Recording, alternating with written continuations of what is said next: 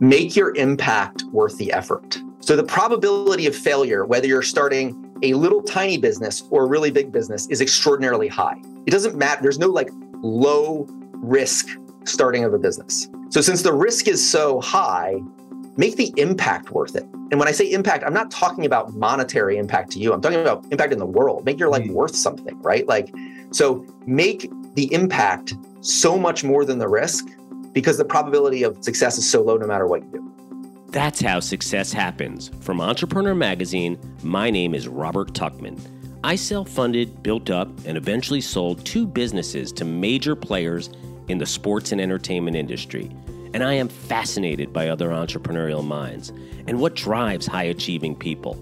So, on this podcast, we're going to learn what they've learned and what it takes to really succeed. Alex Kinnear is the co founder and CEO of Upside. You may have heard of them before, as they're one of the largest advertisers in all of podcasting. Upside is a retail technology company that connects consumers with brick and mortar businesses to help communities thrive. The company has given over 100 million in cash back to users and over 200 million in incremental profit to businesses. It's a really interesting business model, and you'll learn more about it from Alex today. Alex, though, began his career at Google, developing the agency display advertising team and leading the company's acquisition of DoubleClick. He was OPower's senior VP of product and engineering and is now also a partner at Builders VC. He has had a fascinating career, and Upside is growing rapidly. But I wanted to start back in the day and ask Alex about any experiences he might have had growing up that influenced him to become an entrepreneur.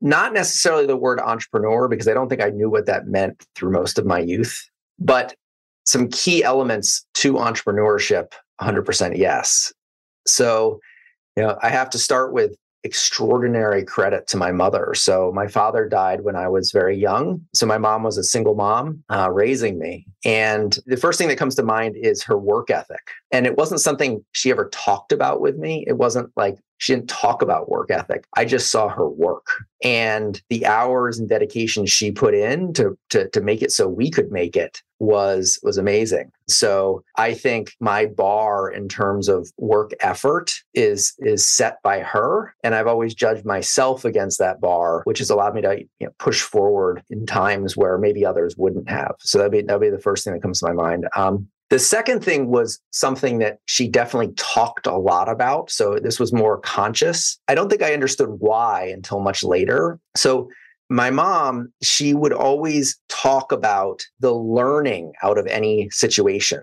So it was, it was like I knew this was different about her versus other parents, but she would never celebrate too high on like a win or a test grade. And when I did poorly, she never would get down on that element. It was always, what did you learn? And it was like it put that focus back on me of of the journey of learning from every experience. And I think that has been extraordinarily helpful and has really images of that have come to life for me uh, through this entrepreneurial journey because it is completely a process of some highs and lows, but no matter what, you can't get too high because the high is going to be followed by a low, and you can't get the low is going to be followed by a high. And it's what you do out of each of those, which is learn from it. How do you improve? How do you do something different? How do you do it again? That I think is the is the key to this. I love that advice. I love how you said you followed, you just saw, you watched, and kids and children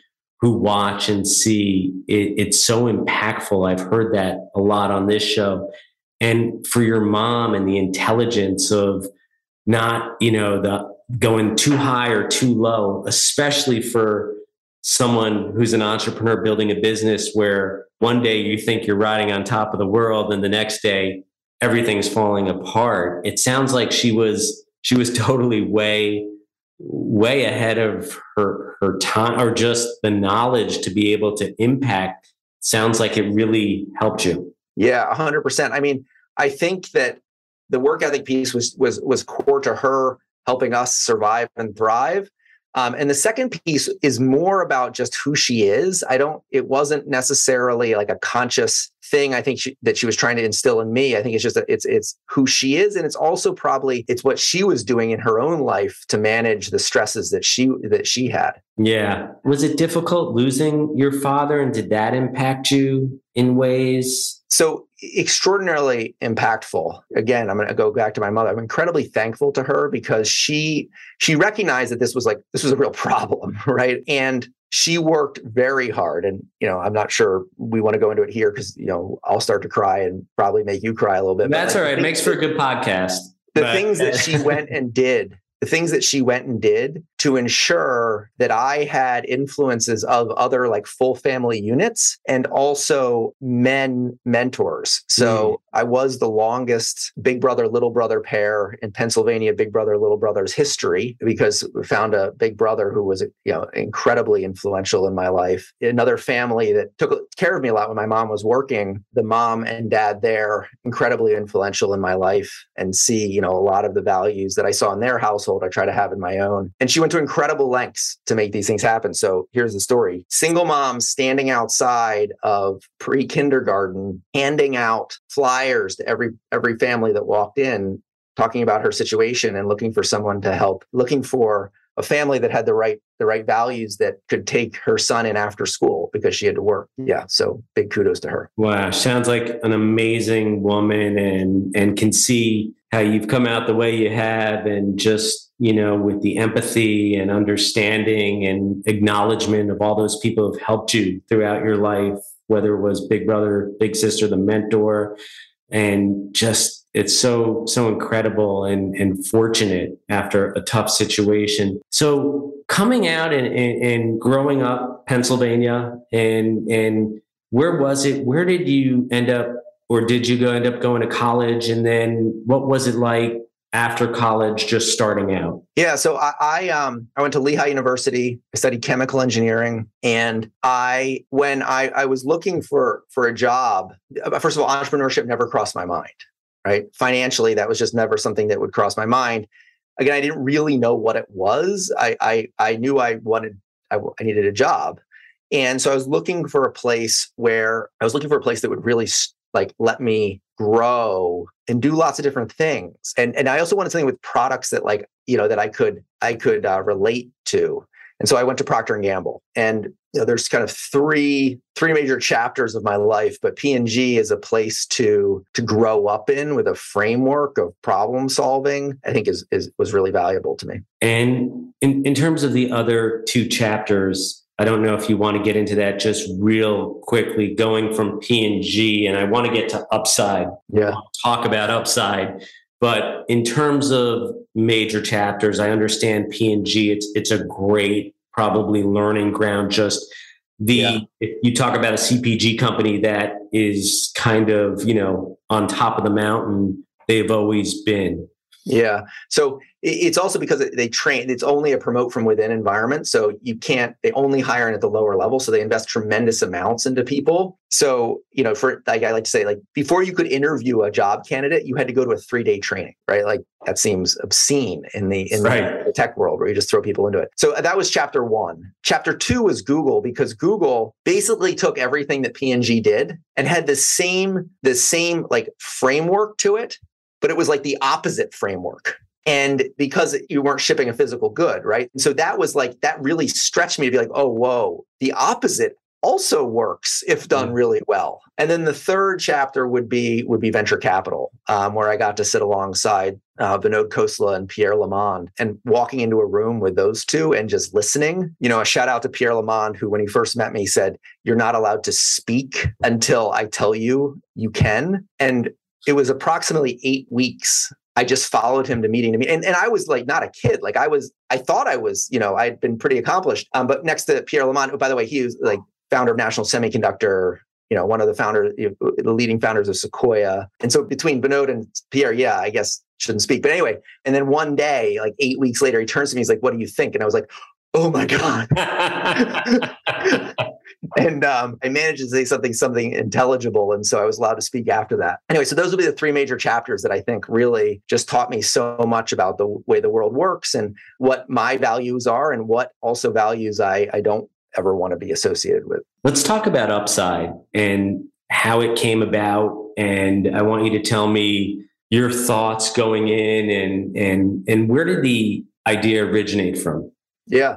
So it's going to come back to those chapters. So I'm at Google, and at Google, it was this extraordinary period of time, which I'm going to say a bunch of things now, which we just take as you know commonplace, but you have to go back like 12, 13 yeah. years. So at that time, there was this massive transition happening online where people would just like, they would just buy static ads online. And it was transitioning to, um, we were putting the systems in place where essentially you gave you know pay for performance was born where you would give the platform your parameters you know roi profit margins and the platform the algorithms would then optimize for getting you driving as much value, however you determine value in the platform for as little cost. And they did this by personalizing a experience for every every user, right? So you would come to a web page, it would read data off your computer, it would then off your cookie data, it would then provide you with a, a personalized experience and content, advertising, whatever, measure everything that you did.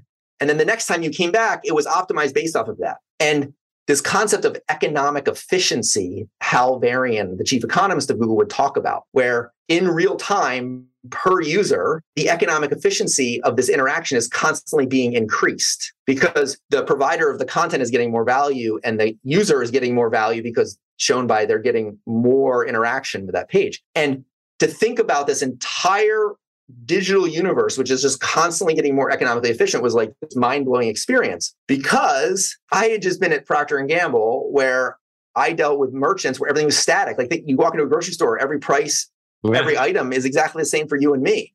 And that's like, and so it was like mind-bendingly different. And what really drove it home was um, we had, you know, our two young kids at this time. And so everybody with two young kids, you're flying home to see your parents as, as much as possible. And the issue is, is like they were in Philadelphia, you know, Doylestown, Pennsylvania, and for all, for those of you in Philadelphia, I know Doylestown's not really Philadelphia. Uh, and, and, and, so, you know, we are flying home from California, uh, Palo Alto to Doylestown, and Doylestown's like this amazing town that's made really special by its people and the businesses in the downtown area. And I would walk into them, and I was like, I really care, like really care about the people in this town. And I really care about these businesses because it makes just this such place so neat and special. And I could like see the economic value being destroyed for both sides. Mm. That like every price and every curation of items in every single merchant, it's just both sides were losing. Like there was so much value for the consumers being lost and so much value for the merchants being lost. And I was like, fuck, like I want to like it was this virus in my brain. Like I could not escape it. And so every night and weekend and every job I ever had and every holiday going forward, I would just constantly think about this. And it turns out that Hal Varian, in some conversations with him, wrote this white paper which talks exactly about this. And so I dedicated like, you know, building this digital layer to bring Hal Varian's economic theories to life to make brick and mortar commerce at more economically efficient. And the goal is to do that across all brick and mortar. So that's that's how it came to be. I love it because it sounds like, you know, it goes back to your childhood and the people that took care of you, right? And and knowing those people, understanding a lot of those people were these shop owners and it was the goodness really coming from the goodness of your heart because there's a lot of people and you probably saw it in the VC world who could care less about, you know, disrupting a business and worrying about you know, something along those lines. So, I mean, that really tells a lot about yourself. Tell us about Upside. Tell us about the business and how it works. Yeah. So, Upside is a retail technology company that helps consumers get more value on the things they need every day. So, gas, groceries, restaurants, growing into home improvement, pharmacy, clothing retail. And simultaneously, it is making it so that the merchant earns more profit on every transaction. So both sides get measurably more value out of the transaction that we enable. And that's what's really different about us. And the mathematical rigor behind that to ensure that the merchant is earning more incremental profit on every transaction is the massive differentiator. And that merchant can only earn the incremental profit if a consumer sees value in it as well. And that's through their increased purchasing power. So as more people use it, they earn more, they get more value out of it, which drives more value also to the merchant. So both sides win. The fundamental thing here is, is that we we personalize and measure and optimize, just like the online world, this digital layer for the brick and mortar world. So we know we take the price of gas and we find the price that made it so that the merchant makes more and the consumer makes more by altering their purchase behavior. The grocery store, we make it so that the consumer can buy more and the merchant makes more than they would have from without us. And so that's the power of what we do. And so it's grown a lot. Tell us about the growth and how people are using it mostly. And I mean, as I said, I've seen you all over and I've seen the growth just from a from a standpoint not looking in terms of the business, but from a standpoint of hearing you or hearing about you all the time. Yeah.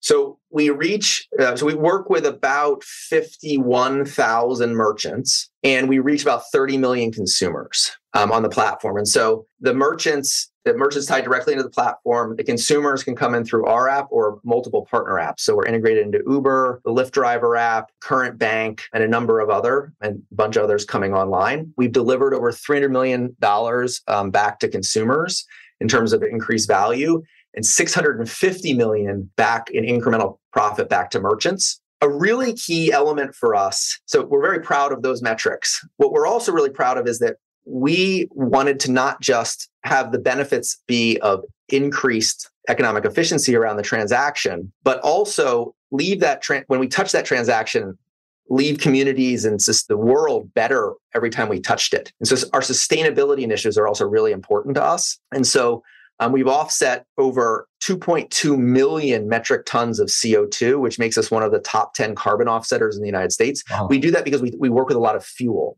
right? It's because we're primarily today gas, groceries, and restaurant, uh, which is the equivalent of 480,000 cars coming off the, year, the, road for a year. Um, and as we've moved into grocery and restaurant, we've continued these initiatives and we've um, we've taken um, we've rescued over 300,000 pounds of food to date with our with our food initiatives. More from our guest, but first, a word from our sponsors. Whether you need digital tools so you can bank on the go, or you need a one on one with an experienced business banker, with PNC Bank, you got it. PNC's business banking team is built entirely around the way you like to do business. Innovative mobile tools that let you manage your cash flow, monitor your payments, and more around the clock give you the flexibility that every business owner needs. And PNC combines those digital tools with a team of business bankers who are ready to sit down and talk about the unique needs of your business and help you develop personalized strategies to move your business forward. Learn how PNC Bank can make a difference for you and your business at pnc.com slash bank your way. PNC Bank, National Association member, FDIC. And we're back. Tell me about the decision to go out there and start this business. If you, you think back, was that nerve wracking, difficult? So the first thing is this idea, I thought about it for, for close to eight years all the time. And so this wasn't like a quick thing. I needed to ensure that at scale, it would be easy, like a digital layer that makes all brick and mortar commerce more economically efficient. Okay, that sounds pretty cool. But like that's not the hard part. The hard part is step 1. Like what do you do? How do you how do you actually make it work? So I thought a lot about that. And so it took me years and years and years to find to to, to for that part of it. The second one is is it all starts with a team. And I found myself in a place in life where I had, you know, enough from the family side where I could take this risk. And I went to literally the five most impressive people I'd ever worked with. And it's important to note we weren't best friends. Mm. Like it's not like we were hanging out having beers every night. They were just the most impressive people I'd ever worked with. They were people where you gave them something or they took on something and it always came back better than you ever imagined. And I went to them and I sat down and I said, I had this crazy idea and I explained it to them. And I said, give me one year. Let's go, one year. And they said, yes. Wow. So, you know, we started on this. So I think that was, you know, the really special, that was the special thing that got this thing going. Was there a time starting this that you were facing major challenges and you thought maybe maybe I shouldn't have done this, or maybe uh-huh. I not not not as a learning, but maybe I shouldn't have done this, and I, I should go to Google P&G or yeah, never. There were dark times. I mean, there's a story where if you dig back in our Slack channel all the way back to the beginning of time of the company, I shut the company down. I said like it's Friday, like let's come back Monday. We still have money in the bank. Let's come back Monday and do something else. So like it got to be that bad. Wow. But I never, ever regretted it. I mean, there were times when I was like personally like living in the red, and there were things that from a family perspective we wanted to do, we just couldn't afford, where I I was like, oh, this made out of the right choice. But I never, I never was like, I should have done something else. It was right. like just blind faith that that this from a probabilistic perspective, this was the best choice in life. And and yeah. Was that for you personally, psychologically, talking about those days where you couldn't do certain things, how did that feel? How did it impact you? I think my wife and I, we, we did not grow up with lavish lifestyles, to say the least. Our parents did, you know, extraordinarily, like they, they, they, they provided for us. There are many people in worse situations, but it was not lavish in any way, shape, or form. And so I think, you know, the two of us, yes, we may not have been able to do the thing that our friend was able to do, but we both knew that like it was you know we were we were we were going to be just fine so i think our baseline was way lower so it was it was it wasn't painful going back to that story which is so incredible about the slack channel and i've heard it so many the, the founder of lululemon chip wilson had said they almost went bankrupt five times well you know it's it's amazing to me but going back to that story thinking friday we got to figure out something new. How did you come back and move forward and yeah. make it successful? So we made this crazy decision to start this crazy idea in gas, in fuel, something we didn't know anything about, except that we thought it would be really easy to personalize. Like we were like, it definitely doesn't make sense to start in like clothing because there's infinite possibilities of personalization. So obviously gas is the right thing. Number two is we did some research which said that everybody who buys gas also eats. So we thought like if we started fuel and then we added food, they would probably start using that. Okay. So with that genius analysis, we're in gas and me, I'm literally going gas station to gas station and asking them to enroll in this. I mean, comical. Love it. Comical. So I had gotten us to like, I don't know, 50 gas stations and it was like, I was killing myself. And there, I mean, it was a rule like I I couldn't come back to the office until I got another gas station. So I would like leave for days. And so we had this one contract, this one owner who was going to put on 200 sites. And this contract we we had given him and and we had gone back and forth on it for months. And like i couldn't get another station. And it was like and and so this contract so finally like you know i made this big thing where like if he doesn't sign by this day then you know we're out.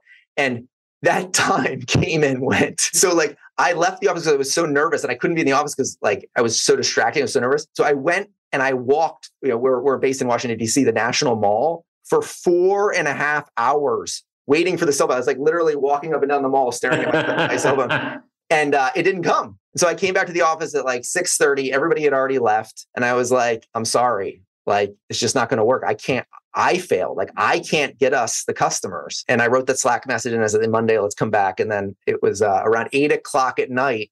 My good friend now, you know, person I I respect tremendously, who is our sponsor over there, called me and he's like, "Have you worried?" And I'm like, "It's like 8:30 on a Friday night." He's like, "Check your inbox, it's signed." And so I was like, company's back.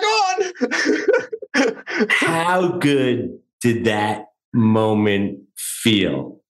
It was pretty wild. Yeah. So, and then we just kept putting one foot in front of the other, and our results, the measurability of the results just carried us from one phenomenal merchant partner to another to now being, you know, a, a national footprint and thinking about international. When did you realize, or have you, because I know there's a lot of entrepreneurs when I ask this question that, you know, tell me they still haven't, even though they're running mega companies. But what, when was that initial moment or thought that, you know what, this is really going to work? And I know you had it, but like, hey, it's it, yeah. or it's actually working. Yeah. So the thing that unlocks this is the absolute rock solid proof that the transaction that we power for the merchant unlocks incremental profit for the merchant. And so to do that, we actually make a product for the consumer where there's more hurdles and steps for the consumer than most people would think is sane. And so the moment, like I knew the merchant side, I knew the metrics would hold water with with with from the merchant side, but I wasn't sure that consumers would actually go through all the hurdles we were going to put them through to make it so that we could unlock value for both sides. And so that my first aha moment was like the first time we saw transaction, it was like consumers are adopting and then they're repeating, which means the friction that we have created for them is less than the value. And when I saw that, I was like, oh boy, because well, the product can only get easier to use over time. But if if there's users who are willing to go through this friction for this value, and it's like this, oh my God, that that's a repeatable unit. That would be that would be the first aha. The second aha was the first time it wasn't me, but somebody else had a merchant loving it. And I was like, oh my God, I didn't I didn't have anything to do with that. It just happened. So those will be the two elements where I each time I was like, okay, this this this this might actually work. I love it. You're talking about gasoline. We're talking about nowadays inflation, potential recession. What is you know advice to CEOs, companies that are going through this and things may get tougher in you know the first half of next year. Yeah so for i think first of all it's like don't delude yourself in that you can predict exactly how the macro environment is going to impact your business. But in times where everything is tougher on everybody the key is, is to be even more acutely listening to to your customers because the thing that sounds even smaller you need to get ahead of even faster. And that's that's my mindset through this. Yeah. No that's that's just you know it's really interesting to think with that because it's such a good piece of advice understanding with what's going on right now and and, and owning that business and i love how it's been a theme throughout your career listening right especially when you were told to listen for uh, eight, eight weeks. In terms of upside and and the time we have left, where do you foresee this business if you looked out three or four years? Yeah, so it, it's continue to put one foot in front of the other. So it's build out the grocery and restaurant footprint, expand the other verticals that we're working on, pharmacy, home improvement, generalized, re- more generalized retail, including clothing and international. Those are the steps in front of us. How are you enjoying running the business, heading it up now as, you know, going from startup to where you are now on a personal level? So I am thoroughly enjoying it, but for reasons that differently than I thought. I think that the most rewarding aspect for me now is to see this organization, to see the people in this organization and carry out the culture that we've defined and, seeing the manifestations of that. So when people join this company, one of our core tenets is, is that you're never allowed to do what you're told. You can't. Can't do what you're told. You only can do what's right. So that means you can never let anything pass your own judgment. And I think this is so incredibly important and powerful and is now manifesting itself in phenomenal ways throughout the culture and the business because it puts the ownership, it's massive empowerment. Like I have to do what I think is right here. And so it, it drives people to seek more information. Two is, I think, it drives it drives a culture of accountability which is reinforced by everyone also being a shareholder. And then lastly like it makes it so everyone's brain is fully involved. Like we can solve problems a lot better if we have hundreds of brains involved and thinking through what's the right thing to do here versus just doing the easy thing which is what you're told. So i get a lot of joy out of you know I, tremendous joy out of watching that happen at scale and the power of what can then happen in the world because of that for for consumers and merchants. Last question uh, before I let you go. It's so interesting. You had this idea, you thought about it. Eight years. It's a long time. A lot of our listeners, folks working in corporate America, thinking about ideas, have ideas, maybe spent even more time than you thinking about them. What's your advice, you know, for someone now who is thinking about going and starting a business and getting, oh, it's a bad time or X, Y, and Z. Any advice you would give in general to someone who's really thinking about something but is still held back? Sure. So there are five points that I that I hit on, which I think are crucial for for the entrepreneurial journey. So one is make your impact worth the effort. So the probability of failure, whether you're starting a little tiny business or a really big business, is extraordinarily high.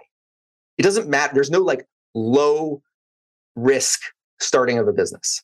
So since the risk is so high, make the impact worth it. And when I say impact, I'm not talking about monetary impact to you. I'm talking about impact in the world. Make your life mm. worth something, right? Like, so make the impact so much more than the risk because the probability of, of success is so low no matter what you do. So that's number one. Number two, the entrepreneurial journey is it's it's a virus of the brain where you have to believe something is possible that that no one else thinks is possible. And so you have to prioritize measurement because otherwise you will just delude yourself. So it's like measure everything, set goals and measure against it so that you have some rational set of, of factors to judge whether you are actually succeeding or not. That is also really helpful with a team because you don't want to develop a cult of personality where people just believe in a human. You want them to believe in the system, and the system has to be about measurement. So that's number two. Three, mutual benefit.